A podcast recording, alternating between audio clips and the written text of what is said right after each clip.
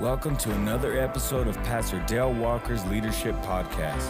We look forward to having you join us on this journey in learning how to become leaders that lead like Jesus. Remember to like, share, and subscribe to Dale Walker on Apple Podcasts, Spotify, or wherever you find your favorite podcasts. We're on this journey to uh, learn how to be led by God as a lifestyle.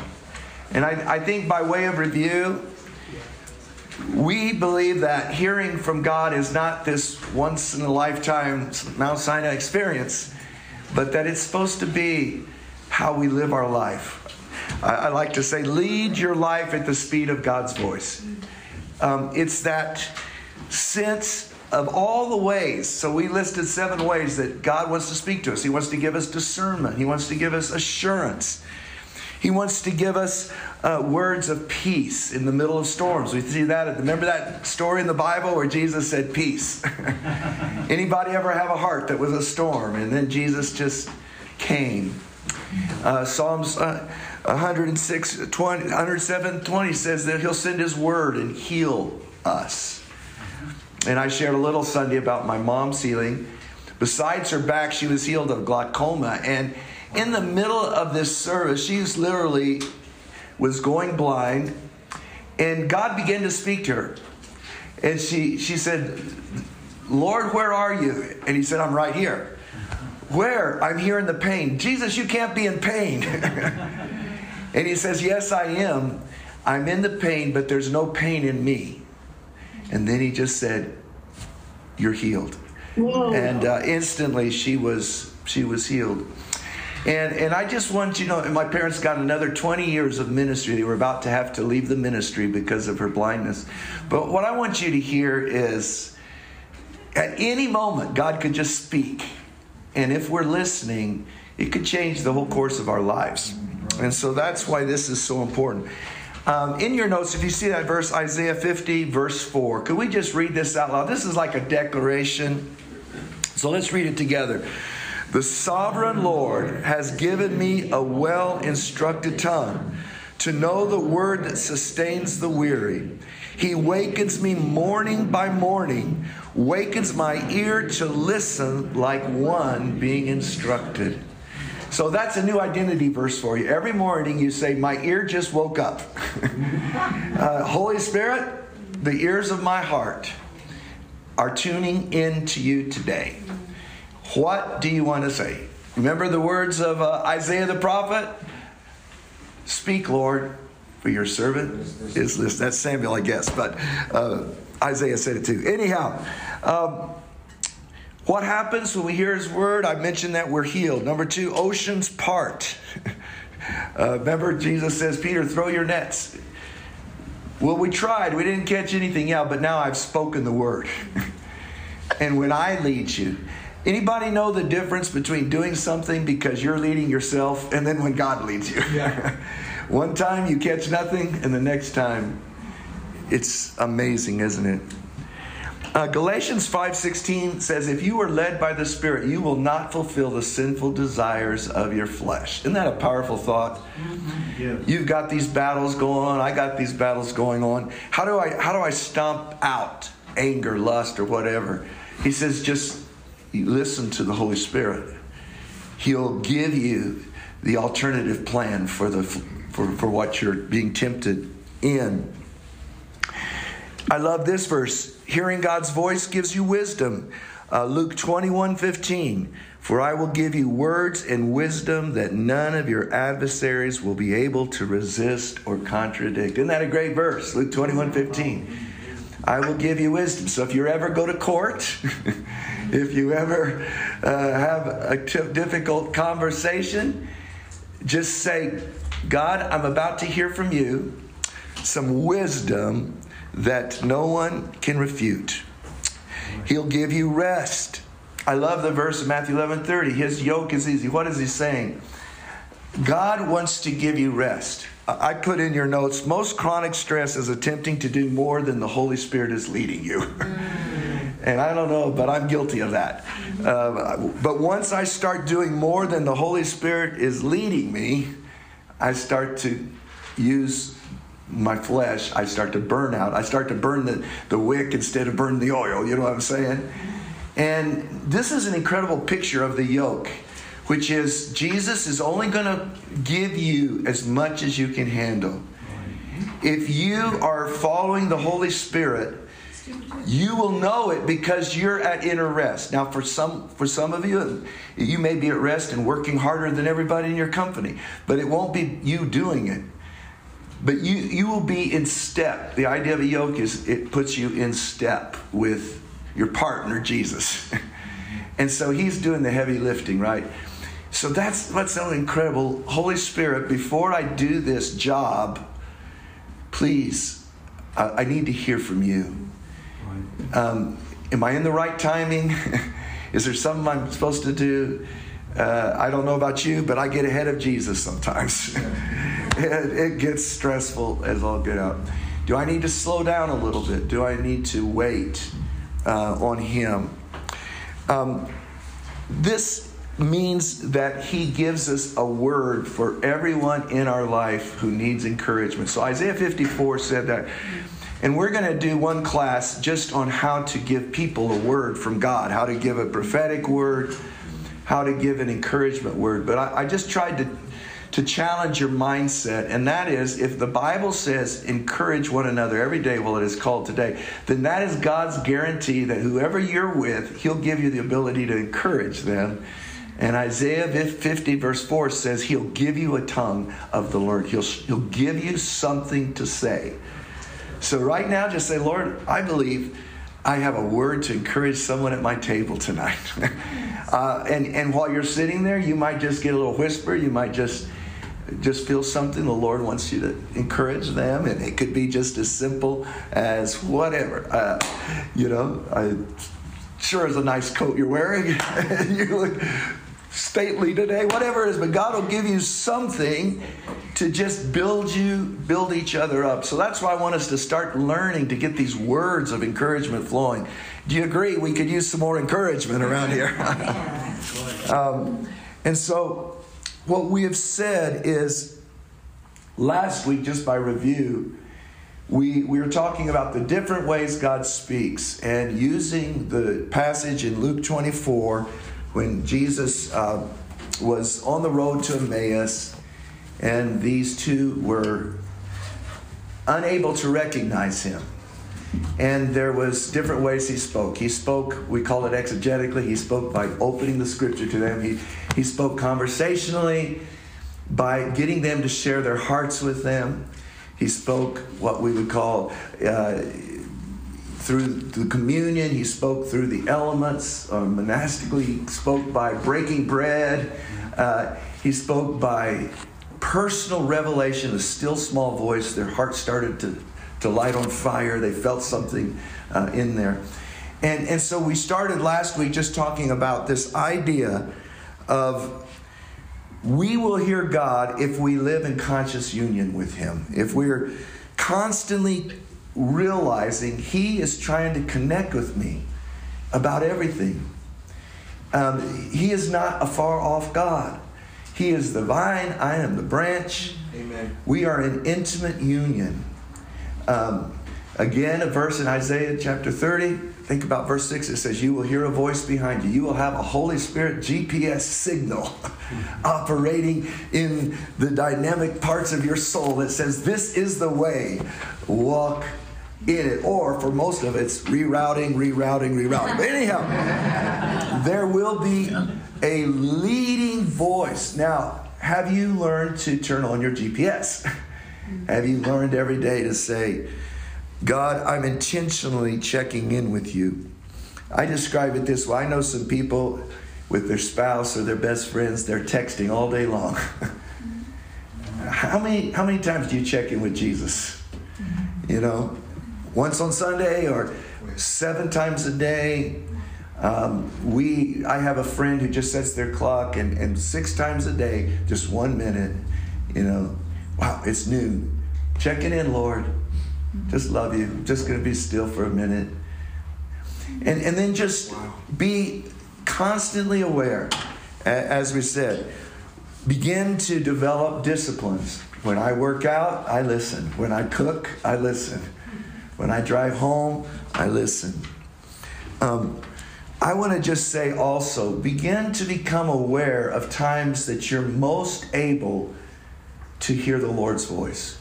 In fact, I like to ask this Do you have a song list? Do you have a song or two that for you, for some reason, when you sing that song or hear that song, it helps you connect with God? I was just listening to one before I got here. I said, Lord, I want to connect with you before I share your word with my people here. And, and it's such an old song, you wouldn't even know it. That's what I like about my own list. Nobody else has to like it. but it's just opened my eyes. I want to see Jesus, to mm-hmm. reach out and touch him and say that I love him. So when I play that song, I start to cry and then I start to feel, and all of a sudden I'm back where I first got saved, mm. and it's like my heart is a little flower and it opens wide, and almost always I get somewhere. So just take one minute at your table, share it with someone. Is there a, if someone has a song that opens your heart, and how have you allowed the Lord to use a song to just tune you in? Anybody comment on that for just a moment? Uh, some of your favorite songs. Anybody got one? I'm sure this is the one? You can put it in the chat for what? Anybody have a, a song that she just really helps you connect with Jesus? All right, there. Yes. The, the song is Goodness of God. The first of it, I love you, Lord. Yeah. And all I have to do is say that, and I'm there. I like it. Good. Someone else, what's your song? or one of them. It's usually one song Say that again. Yes, that's a powerful one. I like it. The song um, "I Choose God" from Maverick City Music. I, I like that song. Um, so will I. Oh yeah. And when it says when the mountains bow down, so will I. Yeah. You sing it, put I can only imagine, and Charlene put Come Holy Spirit, and uh, we have So Will I. That's those are great ones. Um, and just in your reflection, as you, how do you hear God through those songs? What are some? Just some, some ways. Is it just silence, or do you sing with it, or you put it in your headphone when, or your ears when you? Living. Anybody have a thought on that? see the goodness of God here and now. Just presence is with us. But I have a life to live. I want to know it's not all. I'm going to ask you another question, so I'll give you guys the quick update. Do you have a life verse? Is there one or two verses that uh, God has spoken? Let me ask them.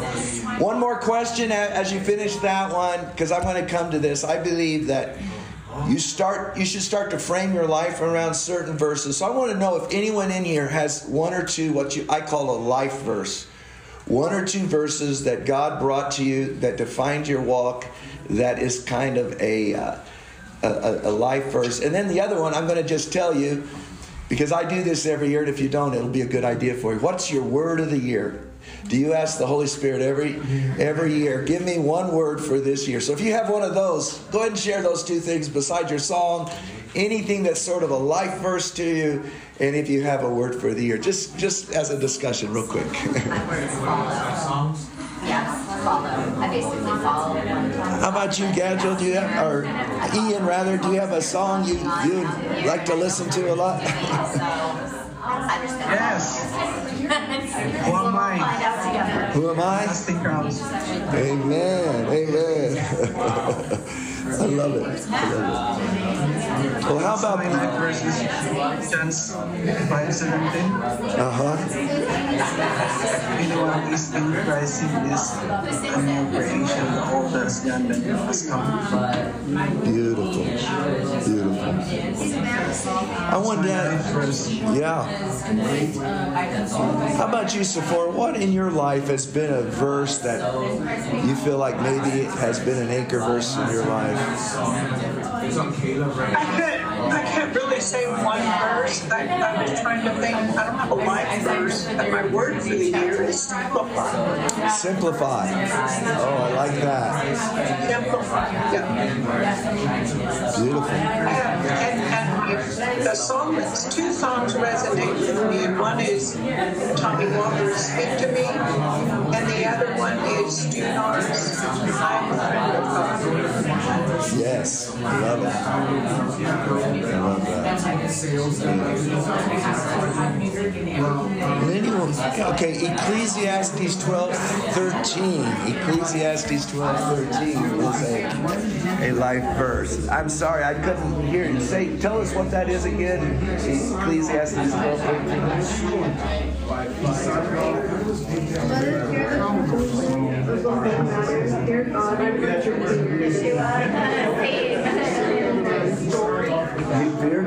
Yeah, well, that's a powerful one. My personal one was Acts 26 18, because that's the word the Lord gave me when He called me to preach, and it was, you know, to, to turn them from darkness to light, from the power of Satan to God, that they might receive the inheritance in, in, in light. And so it's just that turn them from Satan to God. Acts 26 18. That's always, whenever I'm wondering what I'm supposed to do, I always kind of go back to that verse because it was uh, it was when I was 17. It was the verse God used to uh, call me to the ministry. So that was a very powerful advice. Well, praise the Lord. Um, Because it says, okay. it says not cross. Somebody else can cross, and then it, you, and then it talks about. Okay, we'll we'll come back, and I hope I.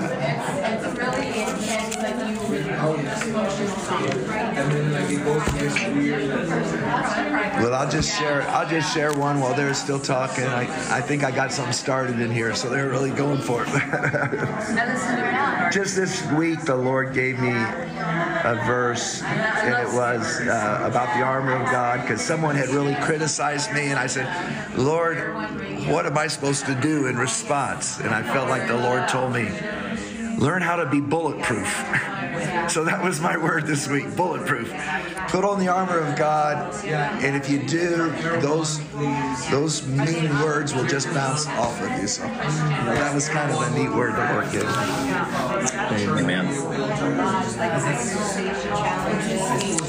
All right. Uh, I know that you guys, I love it that you're sharing, and we'll come back to that. But on the page two, today we want to talk about the fact that the most predictable, the most common way that we hear from heaven is through the scriptures. That is God's uh, plan A. That is the most common way that He speaks. Psalms 119, verse 105 says, Your word is a lamp unto my feet, a light unto my path, and a lamp unto my feet. That God's word is the illuminator to us of God's heart, what God's doing, and what God is saying to us. And I know this is pretty basic stuff, but I, I think there's more than maybe we've realized that He would speak to us from the Word if we would slow down. Uh, I like to say Scripture in our heart is what God uses to paint a picture of revelation on our soul. But if you don't have the Word in your heart, there's no paint for God to paint with, you know. Every word that you deposit from God is alive. In this verse, Hebrews 4:12, the word of God is alive and powerful. Somebody say powerful. Powerful. It is sharper than the sharpest two-edged sword, cutting between soul and spirit, between joint and marrow. It exposes the innermost thoughts and desires. Nothing in creation is hidden from God. Everything is naked and exposed before his eyes, and he is the one to whom we are accountable. God's word, he says, does many things. Obviously, God speaks directly through his word. But the other thing God does is we don't even realize it, but as his word comes into our soul, it illuminates us. We become more aware of, of the Spirit and less controlled by our circumstances. It's an inner illumination. It's one verse says it's like the sun rising in our heart. There, there's there's a, a benefit to the, the amount of scripture we read. I put another example is that the word is the is the rudder. You know, how do we make it through life? Well, we need the wind of the Holy Spirit, those whispers, but the rudder is the scripture. It's the constant, it is the solid, uh, it is also the anchor. It is the thing that always holds us in the right place to discern between what God is saying and what other th- things are, voices are coming our way. I put in another one I like is that when we memorize the word, now let me just give you this, and it's just a secret thing. But I, I promise you that if you memorize scripture, you will hear God speak exponentially more to you. Uh, God's favorite language is scripture. and so David would say, Your word I have hid in my heart that I might not sin against God. What is he saying? When, when God's word is hid in our heart, it speaks to us. I'll give you a couple of examples. I was about to kind of ignore, I won't tell you all this. My, anybody ever tempted to speed or something like, okay, get out. and I just get all of a sudden, you know, Peter 4 says, obey all the ordinance of men for the Lord's sake. Where did that come from? well, I happen to, I happen to memorize that. Somebody really ticked me off, and all of a sudden, see, this isn't very deep. All of a sudden, oh, Ephesians 4:26, be angry but don't sin. and then I'm about to go to sleep one night and don't let the sun go down on your wrath. Okay, so what is that? That's God speaking to me. Wow. See, I like to say it's the sword of the Spirit. It's the Holy Spirit picking up something and saying, Here is your word for now. Here is this word in your heart. These uh, words have been the difference in my life between I can't tell you how many how many failures and victories in the flesh, in the spirit. Um, I mentioned this in a sermon. My journey through depression. Literally, I think more than anything, it was one word. I said, God, I can't keep going this way. I'm going to have to quit the ministry because I can't even, I can't even think, and I can't. God, what should I know? Tell me something, God. And all of a sudden, 1 Corinthians 10 13, this test is something common to men, but I am faithful and I will make a way of escape for you. Wow. It didn't happen for three more months, but that moment, that one word convinced me that this was temporary. Right. And immediately that became healing, and I've never had chronic depression again. But it became a word. And, and I, you know, again, I like to tell story of this missionary friend dying in Belize. And, and he says, God, what am I going to do? There's no medical help here. And God just gave him one word. 1 John 4 4. Greater is he that is in you. So from the moment he woke up, he went to sleep, he just kept saying, God in me is greater than this dysentery, this sickness, this disease. It cannot prevail because greater is He that is in me. By that evening, the fever started to, to wane. By the next day, he was healed. I, I've seen this a hundred times. God just putting that little stone in your bag for the giant that is coming in front of you. Um, let me just comment on this this is a very important thing. He says the Spirit is like a sword, and on the inside of you, it helps you to discern between the soul and the spirit. Now, what is that?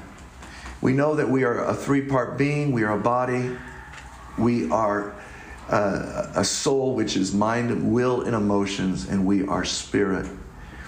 Our spirit, if we're born again, is our true self. It is those who are joined to the Lord are one spirit. And, and this is extremely important because in two areas, when we are going through a storm, there is the reaction of our soul. I call it a reaction. and then there is a response of our spirit. the most common reaction of our soul is fear, anxiety, rage, anger, what do you do in the middle of, I just call it a soul storm? My heart is disturbed, you know, David would say. My heart is overwhelmed. What do you do in that? Well, he would say, Be still, my soul. Mm-hmm. and know that He is God. Hallelujah. The discernment is that your soul is something that you have, but your spirit is who you are. So in my soul, I have fear, but who I am, I, who I am is Christ in me. Who I am hasn't changed at all. Who I am, He is the strength of my life. He will never leave me or forsake me. It's so huge in our identity because many times the enemy gets a foothold because we forget who we are. We start to believe we're our soul. I'm just an angry, depressed person who has low self esteem. No, those are soul reactions. But you are a new creation in Christ. You have the mind of Christ. You are the righteousness of God. And when, when you see that from the Word, it reestablishes your identity. And what does that do? It takes the power of those soulish reactions. Hey, are you come on in, Mark? Good to have you. Sorry about that. Um, I just think that's a powerful thought. There's a lot more. Maybe you can think about that. We can talk about it. But knowing the difference by the Word of God between the truth that's in your spirit and the feelings that in, in your soul. So, how do you begin to uh, apply this? Uh, first of all, and I'm just going to give you some word, we'll, we'll unpack this later. In this story on the road to, uh, to Emmaus in Luke 24, what Jesus does is so interesting. He does an expository study of the Old Testament. Here are these guys, they're tra- traumatized.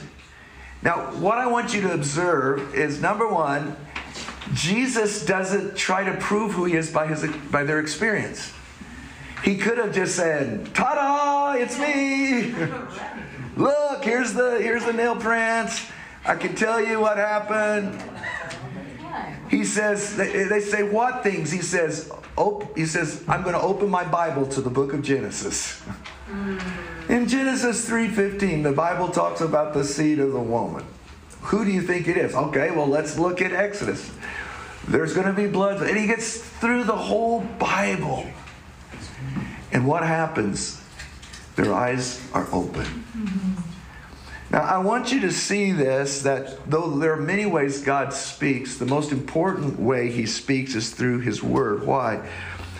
Because I have seen many people have experiences in vision, and for the moment, that experience might impress them.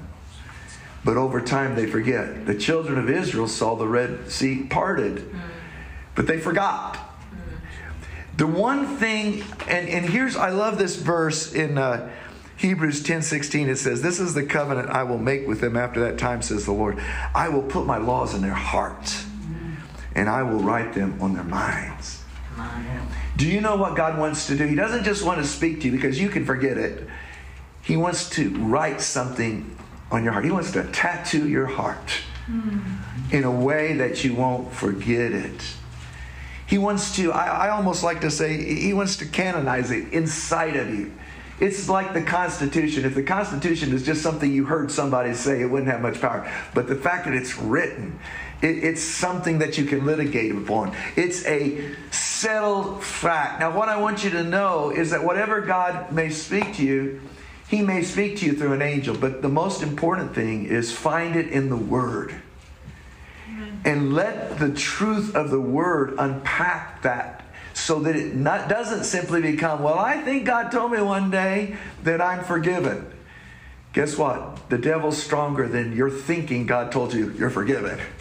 But if in your word, 1 John 1 9 says, If we confess our sins, he is faithful and just to forgive us of all unrighteousness. Devil, I am forgiven in Jesus' name.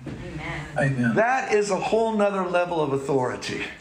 When you can have a word and quote the word, I don't know if this weird, this may not make any sense, but that if any of you remember Indiana Jones, that what what is that part in the movie? The guy, what is he doing? Is he got a whip or something, Indiana Jones, and he's going through all this motion. I'm going to hit you. I'm going to cut you up. I'm going to hit you, and all of a sudden Indiana Jones just pulls out a gun and shoots. Well, I think that's the devil sometimes. He's got all these threads. he's got all these motions, but the Word of God is so powerful. And, and I love to say the Bible bullets take the devil out every time. Your, your, your karate chop may not do it. But the Word of God is lethal, it is powerful, it is unstoppable, it is incredible. And, and so, what I want you to see is that we, even though we fully believe the Holy Spirit can speak in multiple ways, He can speak through a whisper in our heart, through an inspiration, through a word of encouragement, a prophecy, an angel, or a vision. The most important way you'll ever hear from God is through the Word. And even if you don't hear it first time through the Word, go to the Word. In uh, Acts 17 6, it talks about the Berean believers, and it says they were more wise than, and noble than any other people that Paul preached to because they did not just hear the Word, but they went for themselves to see if what Paul said was true. They took the Word and took it not just from experience, but from the from the, the Lord's mouth, His word, and they took it in their heart, and that was the most powerful thing. Um, I put here biblical explanations trump emotional or mystical encounters every time.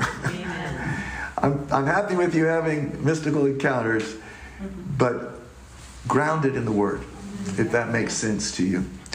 Um, here, I just wanted to give this to you because to me, I, I believe these, these seven or eight areas, I want to encourage you with all my heart to memorize some scripture in. And just take, here's a few examples of it. But if, if the Lord has used these verses once, He's used them a hundred times in my life to speak to me in a moment of trial and to empower me to have faith. Faith comes by hearing the Word of God. Sometimes hearing the Word of God is mainly hearing yourself say it. Wow. It's, it's when you say it, you agree. The mouth of two or three witnesses, every word is established. God said it, but then you say it, and that settles it.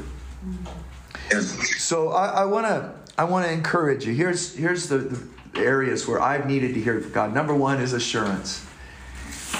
Do I know that I'm saved? And, and don't base that, oh, I had such a wonderful encounter with the Lord at the altar and I wept for three hours. You know what? That, that may not be enough when the devil comes with all of his, uh, his attacks. But Titus 3.5 says, we are saved not by works that we've done. Uh, you know, obviously John 1.12, who, whoever receives him, he gave the authority and right to call themselves a child of God. um, when you when you get these verses, and, and there can be a, a, lot more. I put Romans 10, 3, I meant 10, 9, I miswrote that. But if I believe in my heart and confess with my mouth Jesus is Lord, I shall be saved. See, those are those are legal declarations and once they're inside of you, Holy Spirit can use them. He can use them for you, but He can use them to be encouragement to someone else. Obviously, the whole area of forgiveness. Uh, there is therefore now no condemnation. Can I just ask, has anyone here in the last month uh, been rolled around in your mind that you are a big disappointment to God and that you are a loser as a Christian, that you uh, you just really, really, really stink at this Christian thing. and you might as well give up. All right. Can I see two hands? All right. Can I tell you, no amount of reassurance, even if your spouse tells you, no, you're really a good Christian, not going to work. uh, but the Word of God will. It, it, will. If you know it in your heart, there is therefore now no condemnation. Uh, 2 Corinthians 5.20, I am the righteousness of God through Christ Jesus, you know. Uh, tests and trials. Probably I would say Romans 8.28 is the one people would quote the most, that God causes all things to work together for good to those who love him and are called according to his purpose.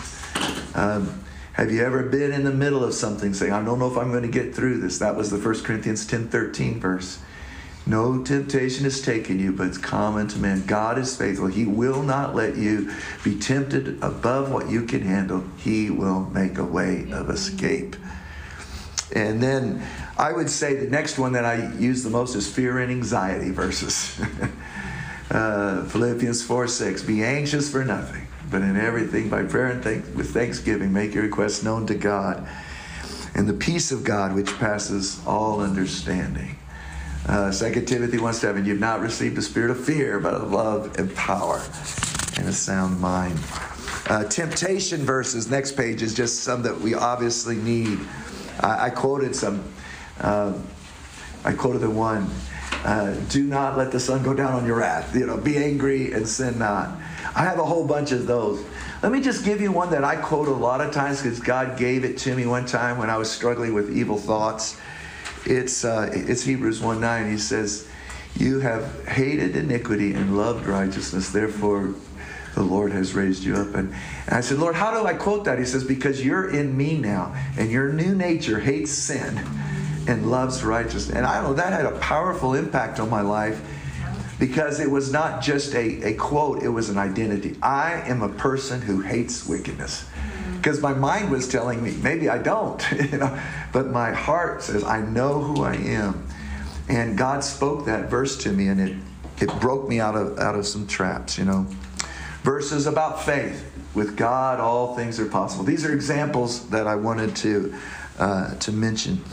I put it like this if you memorize verses, they will be a megaphone that God will speak through in your life. I promise you, you will hear God more than you're hearing Him. Every time you get another memorized verse, you'll wake up in the night, God will speak it to you over and over.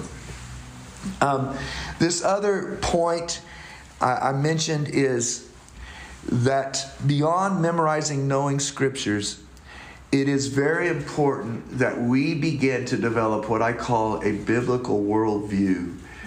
And I think it was so important.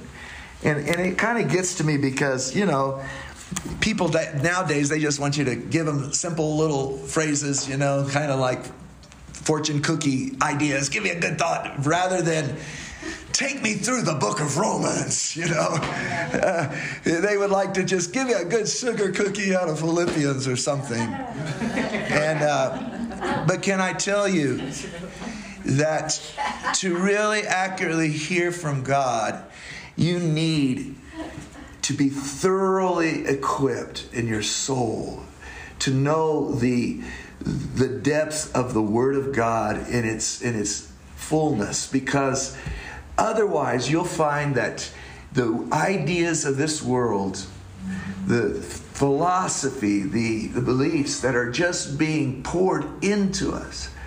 You know, Gallup studies say right now less than 20% of Christians have a worldview that's biblical. Do they believe Jesus died? Yes, but they probably also believe in reincarnation and they believe uh, in a million other things of society teaching them. You see, from the very beginning, what is Satan's number one weapon? What was the first thing he shows up in the garden? He says, Hath God said? you know, did God really say? In other words, from the very beginning, his number one attack is to get you to question the veracity of God. You know, the. Uh, the thing I, I, said recently was there are many people in America that, that, that say they're spiritual, but not many of them are biblical. so they grab a little bit from Oprah and a little bit from whatever New Age guy they listen to, and a little Tony Robbins and a little over here. And it's all, most of it's all good. But when it's together, oftentimes there's not the depth of the word to it. And, uh, it can easily lead you to begin to you know to be open to ideas and that's what we're seeing so often with our youth these days with my kids growing up i said i know this is hard but we're gonna we're not gonna just read the fun stories david and goliath i'm gonna tell you what justification by faith is and i i you need to not just have a, a hip hop, secular, I love Jesus Christianity.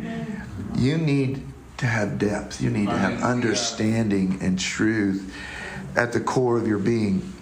So when I talk about a biblical worldview, I'm talking about you don't interpret the scriptures in light of your experience or feelings.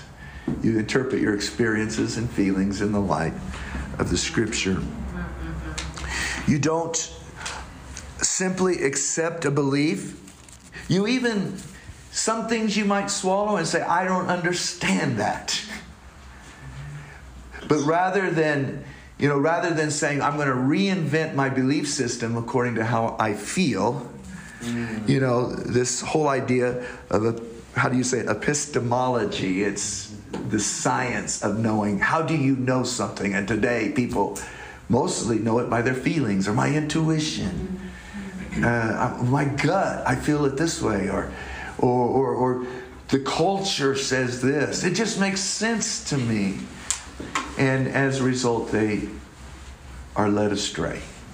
And, you know, we see it so well in marriage. I'm going to be preaching on marriage. Why, why so few marriages work? Well, uh, you know, the language of, of relationship is based on, I feel this. Where's romantic? Yeah, but what, what is the true foundation, you know? And so, understanding that we need to do what Jesus did, we need a thorough gr- grounding of the word if we're going to hear accurately. I like this verse in Colossians uh, 3:16. It says, and I, I'm reading it from the Amplified Version. Let the spoken word of Christ have its home within you, dwelling in your heart and mind, permeating every aspect of your being as you teach spiritual things and admonish and train one another with all wisdom, singing psalms and spiritual songs with thanksgiving and thankfulness in your heart uh, to God. But I just love that. Let the Word of God just start to saturate you, to anchor you, to go to the very core of your being. And, and I, I hope that many of you will uh, take on the challenge. In a couple weeks, I'll talk about how to teach an in depth, inductive Bible study. And wouldn't it be great if many of you would just begin to have somebody you study the Bible with and you just really dig in there and get the, the, the fullness of that? So, what I want to say now, the last part of this section is how do you, how do you hear God through His Word beyond studying the Scripture, beyond understanding it? You learn how to let the scripture go from your head to your heart through praying, meditating, contemplating, and articulating the scripture. Um, and this is where I said last time, you know, we we're kind of approaching this from all the different elements, you know, there's the evangelical, there's the charismatic, and they all have. But again, I've been studying some of the church fathers and the monastic movement, and this is where they really, uh, really have taught me a lot of things about not just memorizing scriptures. I, I used to win the uh, the Bible drills all the time, you know, because I wanted the candy. But I didn't have any life change just because I could find any verse in the Bible. Yeah. How does it go from your head to your heart? Mm-hmm. How does the word of Christ dwell in you? So, uh, Psalm 51 6 says, I desire truth in your inward parts, and in the hidden part is where I want to make you know wisdom. I want, I want to permeate your soul with this scripture. I want it to go deep. The church fathers had a practice called uh, Lectio Divina, a process of praying the scriptures that took it from information to revelation, from our heads to our heart, through a process of praying the word. It begins with, like I said, a clear understanding, and, and I, I'll come back to this, but but there's two big words in Bible interpretation. Just just hear it now. We'll go into later. Exegesis and hermeneutics. Exegesis is how you examine a verse and its historical and literary context. But hermeneutics is how you interpret the scripture. And what you see today, for example, in liberal church, there's just all kinds of ways people interpret. You see feminism interpretation of the Bible. You see liberalism, which is, oh, the Bible's just stories of justice to tell us how to fight for this. You see, but but the way that Jesus interpreted the Bible, I call it the the uh, Christology. Jesus, the Bible is the story of Jesus from Genesis to Revelation. How do you understand the Bible? The Bible's about Jesus. Even the Old Testament was about what Jesus would do. And we're going to look at that. But in John 5 39, Jesus told the Pharisees, the reason that you are missing what the Bible means is you read all these scriptures, but the scriptures are telling you about me. and you won't come to me. And, and therefore, though you have all this head knowledge, you don't have me. In, in the passage in Luke 24, um, why does he go through the whole Bible with those guys? He said to them this. The next page it says, This is what I told you while I was still with you. Everything must be fulfilled that is written about me in the law of Moses, in the prophets, in the Psalms. He said, Every verse in the Bible is about me. So, how do you know if you're reading the Bible right? It'll always tell the gospel story. So, you read the book of Jonah, he gets swallowed by the whale. What's the real meaning of that? Jesus is going to be cast on behalf of all of us for our sin, and he's going to be in the belly of the ground for three days and then he's going to rise again you know but every story is about jesus and when we see him we begin to understand the richness uh, of the word of god in a deeper way but the second part of it, not only do we have an objective view of the Bible, but we begin to read the Bible from our heart. I like someone said it this way don't read the Bible as a picture, read it as a window and a mirror. It's not just something to, to investigate, it's something to see through and see God, and it's something for God to shine back on you. Probably the most important way I could say this is how do you know if the Bible is really coming deep enough to where you'll hear God on a regular basis? I like to say it this way it's when you don't just read the Bible, but the Bible starts to read you. and as you're reading the Bible, God's speaking to you about your mail, He's speaking to you about your stuff. It's when you open the door for God's revelation to become personal and deep uh, in your life. And it happens through these means through prayer, through meditation, contemplation, articulation. I, I, like another way to see it is how, how do you read the Bible? Well, read it, you read it as a love letter. Hi, Father. Today I'm going to see the words of love of the greatest lover who ever lived. What do you want to say to me, Father? You know? Um, I like to say it, you, you see the Bible as not just the end in itself. In 1 Corinthians 8, it says, a lot of people have knowledge. Knowledge just puffs you up and makes you proud. It's not knowledge about God, it's God knowing you and God searching your heart that changes you. It's God looking through the scripture and you can see God's looking at something in your life and you say, Yes, God, change that. Yes, God, that needs you. Yes, God. Oh, that's how you see me. It's the mirror of God. And so you let the Word of God take you before the Lord so that He speaks to you through the Holy Spirit. Here's some ways we can do it. Number one, I just want to challenge you today learn how to pray the Word, pray it. Uh, Mark Batterson, and I, I want to read this quote too. I thought it was really good. He says, Prayer was never meant to be a monologue, it was meant to be a dialogue. Think of Scripture as God's part of the script and prayer as our part. Scripture is God's way of initiating a conversation, prayer is our response.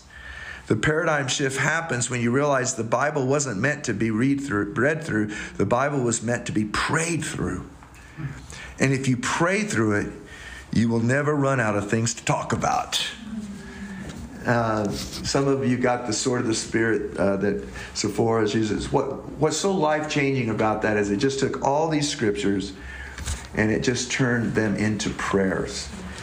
And and when you just when you just learn to articulate, you know, so just give you this mornings if you're if some of us are going through the chronological Bible together, and so this morning was uh, Moses in the burning bush and God called Moses, and uh, and Moses feels so weak and completely unqualified.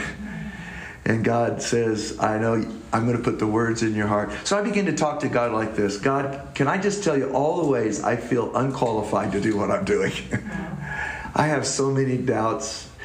I get so discouraged. I just told God all my weaknesses. And, and then I said, God, would you speak to me like you did Moses? And I could just hear the Lord say, Yes, I, Dale, I chose you. And I am that I am. And I am enough for you. And, and, and even though you're just a bush, don't worry, the fire of God is on you. even though you are a bush, when the Spirit's on you, you are a light and a witness, and you're going you're to change the world. They just began to encourage me because I just took time to pray through that chapter, and uh, it had a whole nother effect on my life. Ask the Holy Spirit to help you. You know, the Holy Spirit is there. Here's a few things that the Holy Spirit says He will do He will testify of Jesus. John 15, 26, He will guide you into all truth and He will tell you things to come. And it's just amazing if you really invite the Holy Spirit into, into your scripture reading. You'll, you'll feel him. You'll feel God talking to you as though God and you were just all alone in a room, and those words were God talking straight to you. Mm. And that's what completely changes our lives. The next word is to meditate. What does that mean? Slow down. And a lot of times in our culture, everything just goes so fast that we just skim the surface. And this is probably the hardest part in American culture. Do we even have time to go deeper? And the word meditate is, of course, you've heard like a, cow chewing its cud, you know, chew it, swallow it, regurgitate it, chew it some more. Take deep time with a word. Take one word at a time and let it speak to you personally. Um, David would say, I love your law and I meditate on it day and night. Um, a, this one nun named Madame Guyon wrote, If you read the Bible quickly, it will benefit you a little. You will be like a bee that merely skims the surface of a flower but plunge deeply within and remove the deepest nectar. And that's what David would say. He says, Your word is like honey. I'm just, I'm just, I'm just tasting it and I'm swallowing it and I'm just savoring it and I'm just, I'm just letting it just completely get a hold of my heart. Um, the word contemplate is a real interesting word. It's, it has to do with imagination. And, and can I tell you one of the most powerful ways for the word to go deeper is put yourself in the story. And of course, what, what I'm loving about watching The Chosen and stuff, it's helping a lot of people see the story a little bit more uh, realistic. But but if I'm there and they're, they're about to stone the lady caught in adultery, I'm just imagining myself. And, and there's the rocks and it's sweating and it's quiet and it's awkward and I'm holding a stone. And what, did it feel like? And wow, would I have thrown the stone? Where would I have been in that story? You know, and, and, and just trying to uh, use your imagination. Here's a quote by A.W. Tozer I like. He says, I long to see imagination released from its prison and given its proper place among the sons of the new creation. What I am trying to describe here is the sacred gift of seeing, the ability to peer beyond the veil and gaze with astonished wonder upon the beauties and mysteries of things holy and eternal. Uh, one, one of the things I say about imagination is Jesus he emphasized the power of imagination in a very negative way. Remember what he said? He says, If you look on a woman to lust after your heart, you've committed adultery. What he's saying is, when your imagination gets a hold of something, you create something inside of your life. And if it's the wrong thing, you create seeds of, of lust and dysfunction and you multiply uh, the brokenness of your heart. But if you turn it around, And in your heart, you imagine loving and giving your life and surrender and being with God and, and having that conversation God's way instead of the way you just had it. And if you really give your mind to think through the revelation of Scripture and imagine yourself that way, what would I look like if I can do all things through Christ who strengthens me? Can I imagine myself going to work tomorrow being able to do all things through Christ who strengthens me? Can I put into my soul a different way of viewing possibilities uh, in my life? And then, of course, finally, is just this idea of applying it, taking action. I, I like the word act asking, what action will I take from this word? What changes will I make? And what teaching can I share from this that might help a friend that I know? Um, if you want to look at the other paper on your table that says soap on it and has John 3.16, if you just pass that out. This was a little exercise that I wanted to, uh, to invite you to do. I wanted us to just take this very familiar verse John 3:16. And and I wanted us just to go through a an experiment of meditating on a verse. This model of soap is something that we've taught here for many years. And literally, if you were to look at my journal, I'll have S O A P. So, what does that mean? It's like S is a scripture. So, if I read three chapters, I'm saying, what is the one verse that stood out the most to me? and I write that scripture out at the top. S stands for scripture. So in this case, God so loved the world that he gave his only begotten son, you know, because you can't meditate on three chapters. so you just see what your spirit is telling you. This verse is, uh, is standing out to me. The, word, the O stands for observation. Then you just look at it and you say, uh, What can I observe about a passage.